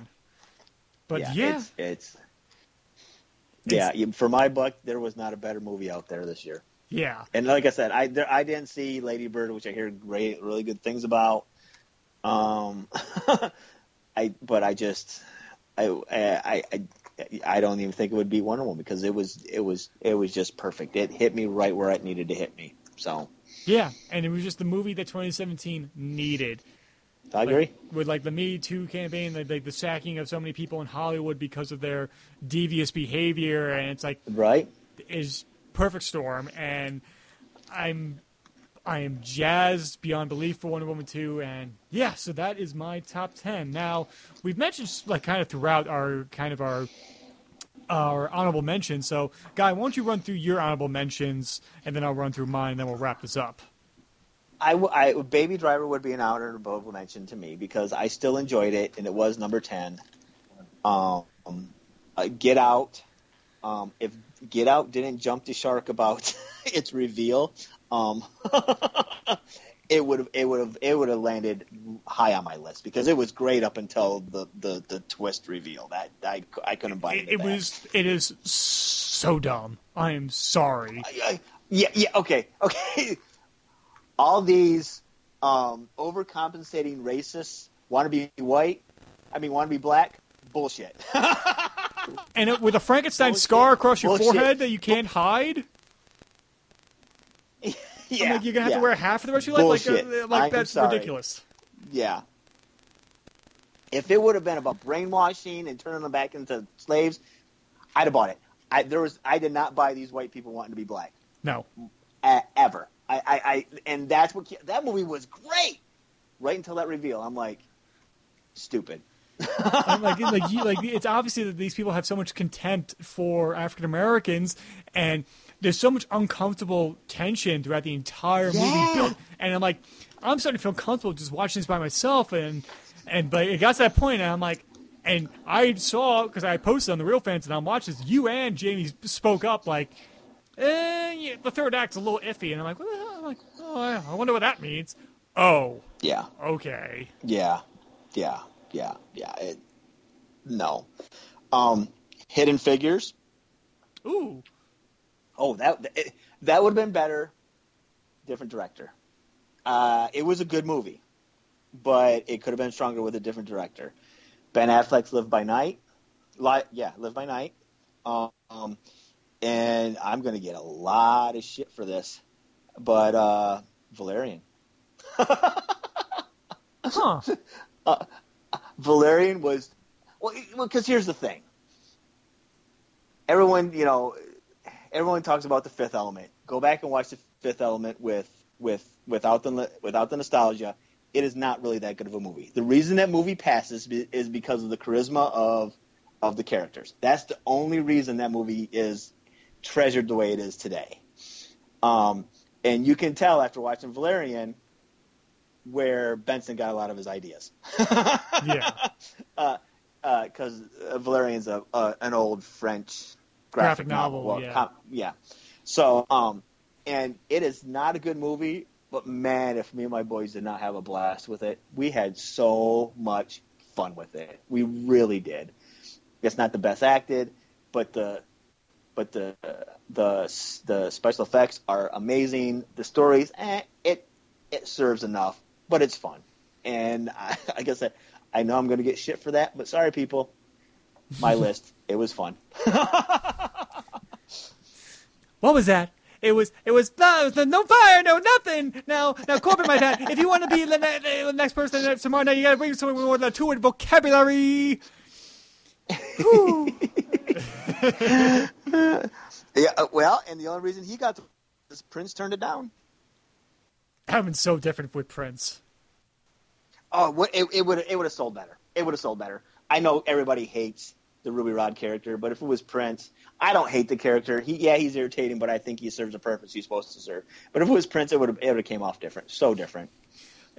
It was funny when I was one time I was lifting uh, weights and I'm, I'm counting my head like, all right, one, two, and like my arms were dead. If I got time to nine, I thought, oh, Ruby Rhod, like, no, I just cried, like, I just wanted to throw down the weights because they, they was hurting me so much. Um, yeah, it's it's not a great movie. I, I- it's still fun, and I really want Yeah. to check out Valerian because of that. I mean, I feel bad for the the main guy in it because he's in kind of two movies last year that are kind of duds. That and The Cure for Wellness. Oh God, don't have you seen the Cure for Wellness? Nope. Oh my God, I have. That's a long way to go for an incest storyline. Sorry, spoilers. Oh. Sorry, yeah, a long way to go. Um, and, and honestly, DeHaan, he's better as a villain. He was so phenomenal in in Chronicle. You know, he was so phenomenal in that movie. He he he's got a villain's disposition better. Um, so, but yeah, All I'll say to that is Peter Parker. Yeah. Ugh. I'll be getting to that later on this year. Amazing Spider-Man 2. Anyway, so you got any more uh, honorable mentions, or that's it? no, I I I, I let me look, look at my list real quick again. I think that's um, I I, I can name a couple that um, Life was fun. Um, the oh, the, the the Belko experiment that was fun, and the Great Wall was fun. Hmm. And, and they're all none of them are really good movies. They're just fun. I, I that's they would have never made my top list at all, but I I think they're movies worth checking out for the fun factor. Okay. Uh, if you if you don't like fun, don't see these movies. Your head will explode. All right then. That, that's a that's a warning if I ever heard one. Um, so yeah, to my honorable mentions, um, like the three we brought up in the conversation before, Logan, which I really enjoyed, uh, Justice League, which I've come around on, especially. I especially love the cover of uh, Everybody Knows by Sigrid, a Sigrid. Oh, that's really good. And I'm a huge Leonard Cohen fan. That's a great cover. And it is so tonally in line with Zack Yes. Snyder, like especially like Yeah. With BVS and especially Watchmen, how that movie opens. Yeah. Oh yeah. And I'm like, I love that montage, and there's so much that there's so much to break down in that montage alone. Right. Um, Danny Elfman's score, yeah. I mean, okay, worst parts about it is when the goons go into the museum to blow it up. I'm, I feel like I'm watching the '90s Flash. Yeah. and I'm like, like I should like this should be this should be kind of threatening, not the bump, bum bum bum like somebody's walking Right, with a tuba. Right. like this is not threatening. There are moments where I think Right. it works with like with with his Batman theme, but I'm like I just wish Junkie XL was doing the score, but that's Yeah. just me. Uh, War for the Planet of the Apes is on my list because I really enjoyed it, and I love like how I almost forgot. Like I was reading subtitles with the sign language. I think is a ballsy Yeah. movie that ninety percent of the movie is in sign language. So, what else? Uh, three billboards outside of Ebbing, Missouri. Oh, I want to see that so bad. It looks so good. That is like is tonally like like a tone will shift almost in every scene from happy to really dark on a drop drop of a hat. And but Frances McDormand is fantastic. Uh, Woody Harrelson, another great performances out of him. Um, Sam Rockwell. He he, never he never phones it in. Sam Rockwell's a blast in everything. and he does do, I think, a little dance. Just saying, Sam Rockwell has to dance every movie. When doesn't he? He's like Christopher Walken. Yeah.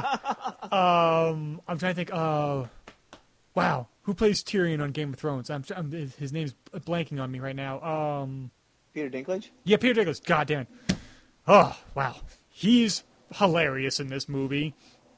And but there were moments. And he's in an amazing actor. I, Yeah. I he's an amazing actor. That guy, I, that guy acts circles around everybody.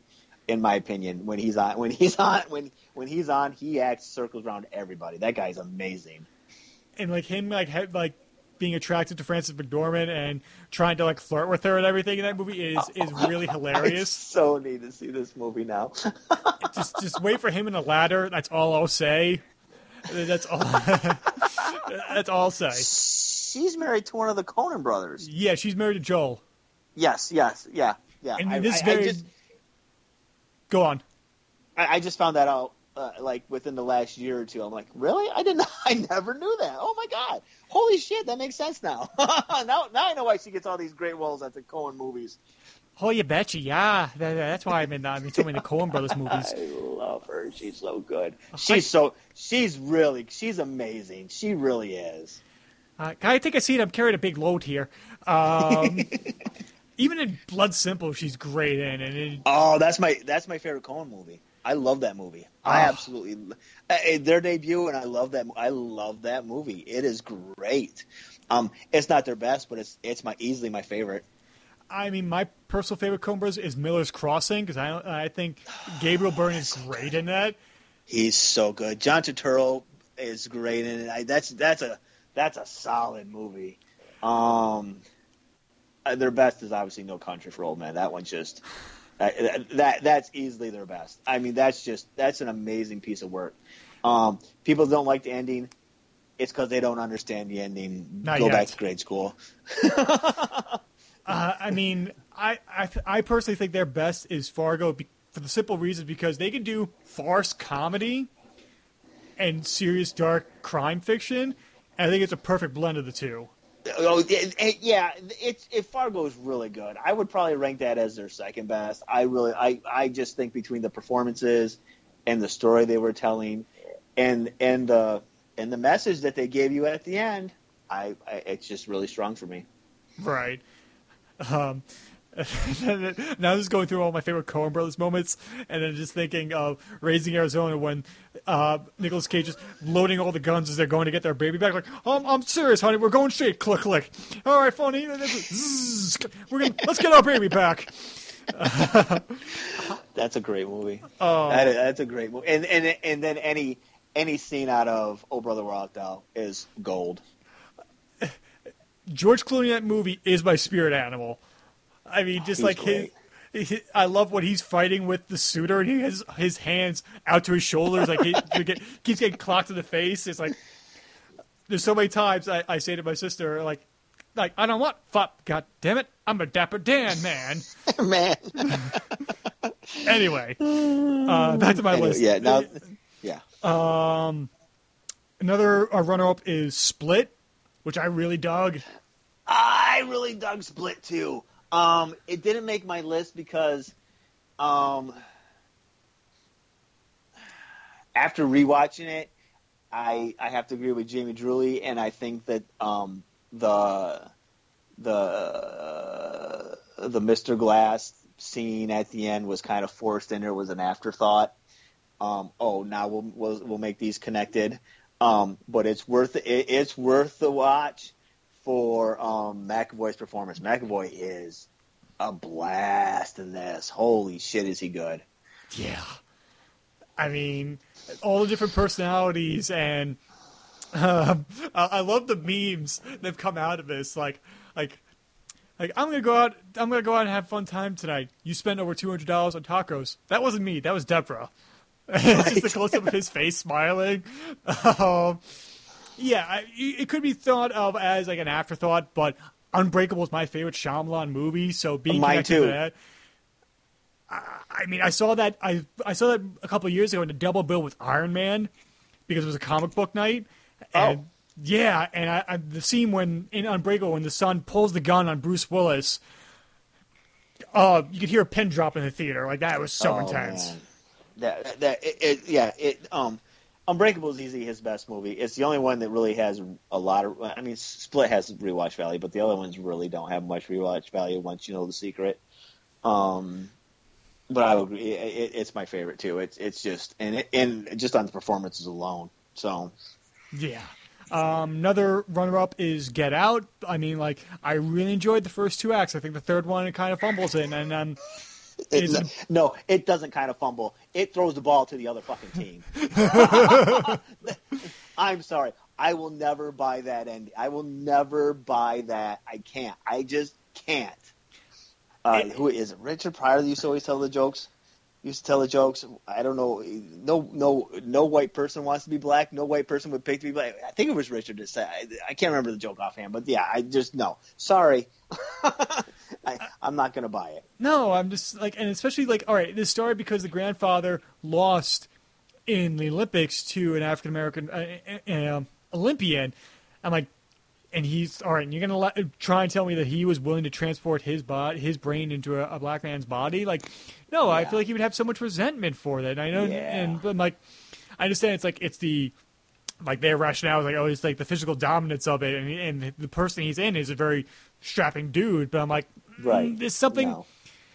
I understand like the guy's a neurosurgeon, but like, and we've just like we've had brain transplants in the real world. I mean, but I'm just something like if you maybe set this up a little bit earlier or brought up, uh, hinted at that, maybe I could have bought it. But I think it was too out of left field for the ending. It, it- and that's exactly. And I and even then, I think would have been issues with it if they brought it up earlier. But it would at least went down a lot easier than all of a sudden because they, they do this whole thing. They they these overcompensating racists because that's what they are. They're overcompensating, and and they and then they do the whole sale. Of the, and I'm like, oh okay. And then all of a sudden, oh, because they want to be black. No, they don't. You stupid idiots.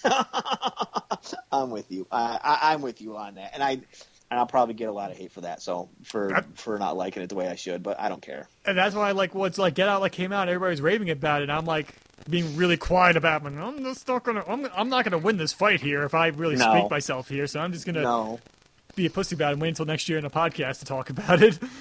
Um, what else? Um, Oh, I'll tell you another movie that was really fun, and I and again, I'm not going to say it's a good movie, but it's fun. The Power Rangers movie that came out this year. it was fun. It was it was a blast. It was an absolute, and I bought the the teen drama very well. I thought that was very well. I mean, yeah, the CGI was a little off, um, but Elizabeth Banks was having the time of her life, and she was chewing cereal like crazy, and I loved it. I, I was worried, like the first scene, like I'm like, all right, it's a Michael Bay movie, and like, all right, they're like in front like jerking off the cow, and I'm like, oh no, movie, don't do this, don't do this. After that, I had no problems with it. I thought it was a really good time. Yeah, yeah. And what's his name? Uh, the Red Ranger is actually Billy in uh, Stranger Things 2 as the bully. And Oh. yeah, my friend Oh. pointed that out to me, and I'm like, holy shit, you're right. Oh, I I did not realize that. I mean, you put a bad mullet on somebody and a terrible mustache, you you kind of get that. Yeah, yeah. No, that's true. That's But true. um, all right then. So yeah, that kind of wraps up my honorable mentions. So all right. So before we wrap it up, what are you looking forward to the most in 2018? Oh, I know this just came off the top of my head here, and I'm just springing on you. Gregorian monks, cool. I, I, I'm dig- I'm looking forward to seeing them live too. What am I looking forward to? I I'm excited for Black Panther. Yeah. Um, um, that looks phenomenal. I I'm excited for Infinity War. Believe it or not, I I did not expect to be, but I am. Um, good God, I am not excited for Solo. I am not excited for that at all. um, Aquaman. Um, what else is coming out this year? I don't know. That's a good question to ask, but I feel like my Skype's gonna freak out if I open up Chrome. It's gonna be like, "Fuck you! Don't, why are you doing that?" I'm the one who only needs all the attention. Because I, I looked something up on my phone and it says I have the same Wi-Fi, but my, the Skype worked uh, freaked out for a moment. I'm like, "What the hell, man?"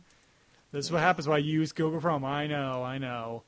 I don't know. Uh, yeah, so we have Avengers: Infinity War. We have the Han Solo movie. We have Jurassic World Two. Oh, I am excited for Jurassic World 2. I am excited for and this this almost hurts because I'm not a fan of the character, but uh, Deadpool 2 because the first one's so much fun. Yeah. And I- Um, when I saw the first Deadpool, like I was, I was vehemently like, "No, I'm not seeing that movie." And my ex was like, "You're gonna make me go see it, but like with my friends and not go see it with me." Like, "Have a good time." And so, And so one weekend when I went away to see some buddies, she had a really shitty weekend. So I was like, you know what? I'll make it up to you on, on Monday. We'll go see Deadpool. And she's like, you go see that? I'm like, it'll make you feel better. I'll go see it. 15 minutes into the movie, I'm the loudest person in the theater laughing. Oh, it was so good. It was. Oh my goodness, it was amazing. Um, all right, what have, we have? We have Ready Player One. Oh, I I, I do want to see that. Um, Um, We have Sicario Two. I'm not the biggest fan of the original. I mean, it's a good movie, but um, Hmm. I, I, I, I don't know. Um, we have The Incredibles 2, which I'm a big fan Oh. of. Like, Everybody wants to see. If you don't want to see Incredibles two, you're dead to me. Yeah. I, I want to see the best sequel to an, a Fantastic Four movie, obviously. Uh, yes. Uh, the new we have the new mutants. We have Ant versus Ant Man and the Wasp. I, I think the New Mutants I'm interested in, but it's not one I'll see in the theater. Um, oh, Tomb Raider. Right. That looks that looks to be a lot of fun right there. Uh, I, I'm gonna see that for Alicia Vikander alone. I love that girl. She is absolutely gorgeous, and she's a great actress too. Uh, uh, she was great in Jason Bourne. She was great in Ex Machina. She was great in um, oh, what's that one where Eddie Redmayne turns into a woman? Oh shit. I, I, I'm not a fan of the movie, but she's great in it. I, the, the movie bored me. The movie was boring to me. Um, um, but she was. I mean, she's she's a great actress, and um, yeah, she's absolutely gorgeous, and I think she's gonna kill it as Laura Croft. Right. I mean, as much as I love Eddie Redmayne, I, I- I'll still have Jupiter Ascending in the back of my mind for the rest of my life because of him. Right. Oh, Wreck-It Ralph two comes out this year too. I've not seen the first one. Really? I know. I, know. I I think it's a blast. Um, I think that Rampage looks like it's gonna be fun. oh, that looks like um, so much fun. I'm excited for Fantastic Beasts 2 because I didn't think I was going to like the first one, and the first one ends up being a blast. So, Oh yeah. So yeah, like I'm I'm looking forward to Fantastic Beasts 2, Aquaman obviously, um, especially Aquaman because a my buddy Matt and I my bad, my buddy Matt and I really enjoyed the show Entourage, and in that show at one point, uh, Vinny's Yeah. character is, is by James Cameron makes Aquaman, and so as soon as 2018 like the ball dropped, I sent. A photo of their Aquaman logo within that show from Entourage. I'm like, "Yo, you ready for December?" He's like, "Fuck yeah, I am." I'm like, "Yeah, because we're ready for Aquaman." Um, New Mutants, I'm, I'm really excited for. Incredibles 2, Fantastic Beasts, because, of course, I covered all the Harry Potter uh, movies and books on the show previously. So Annihilation looks good. That new, the new uh, Natalie Portman one. I thought, uh, for some reason, I thought Mortal Kombat. I'm like, wait, what? They're re releasing that? Uh, Um, and and I'm looking forward to, and I and I shouldn't be, um, X Men Dark Phoenix. It Dark Phoenix is the only X Men run that I've ever read, and it is amazing. Um, and I know I'll be disappointed, but I I'm still looking forward to it. I didn't mind Apocalypse. I, I, like That's something I never really said out loud before because I feel like I'm going to get I don't, ostracized. I don't hate any of them. I really, do- I really don't hate any of the X Men movies. They're good. Um, they're good enough to watch for me. Um, but usually, if I put in an X Men movie, in this I'll get shit for this. Uh, X Men Wolverine. I put that one in the most because uh, Origins Wolverine or The Wolverine? no Origins. Or because because Liev Schreiber is just phenomenal. The first half of that movie is great. That first half of the movie is amazing. It's once he gets the adamantium that everything goes downhill.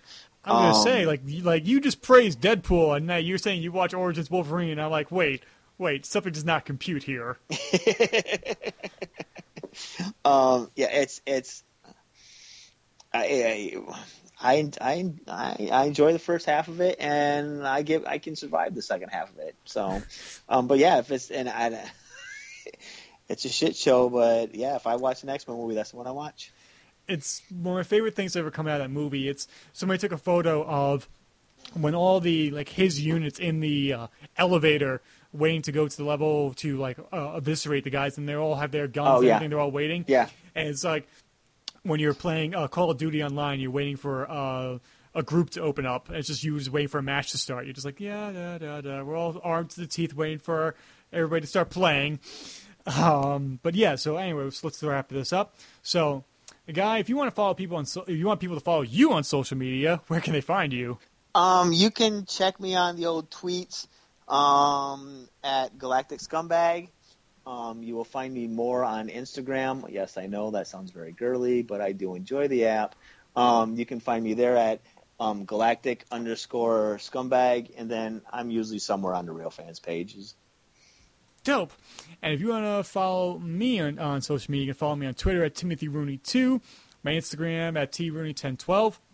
And brand new for this show, we have a dedicated Facebook page. So you go facebook.com backslash the Anything Goes podcast, and it'll show up where you can like the page and you'll be finding out all the updates to be coming from this show, as well as there is a we have an email account. And so if you want to email the show, just email anythinggoespodcast at gmail.com. Any questions or concerns, or you want to yell at us, you can you can email us and I, I will read it and I will I will carry to the, to the day I die, good or bad. So choose your words ca- carefully, people. Uh, if you enjoy the show, subscribe on iTunes and leave us a five star written review if you can. It'll take a minute of your time and it really helps get the word out there. Now, Guy, I want to thank you for taking time out of your night to uh, talk about 2017 movies. I, like I've said before, I enjoy listening to myself talk, and it's always fun talking to friends about stuff you geek out over. All right, then. That's that's definitely the truth. So, everybody, come back next time. We'll be talking about more geek and pop culture from this show. Hopefully, a lot sooner than later. I apologize again that it took so long for another episode to come out. But don't worry, there's plenty of stuff for coming down the way from this show and other shows that I'm a part of. So uh, keep your eyes and ears open for that. So, and we'll talk to you again real soon.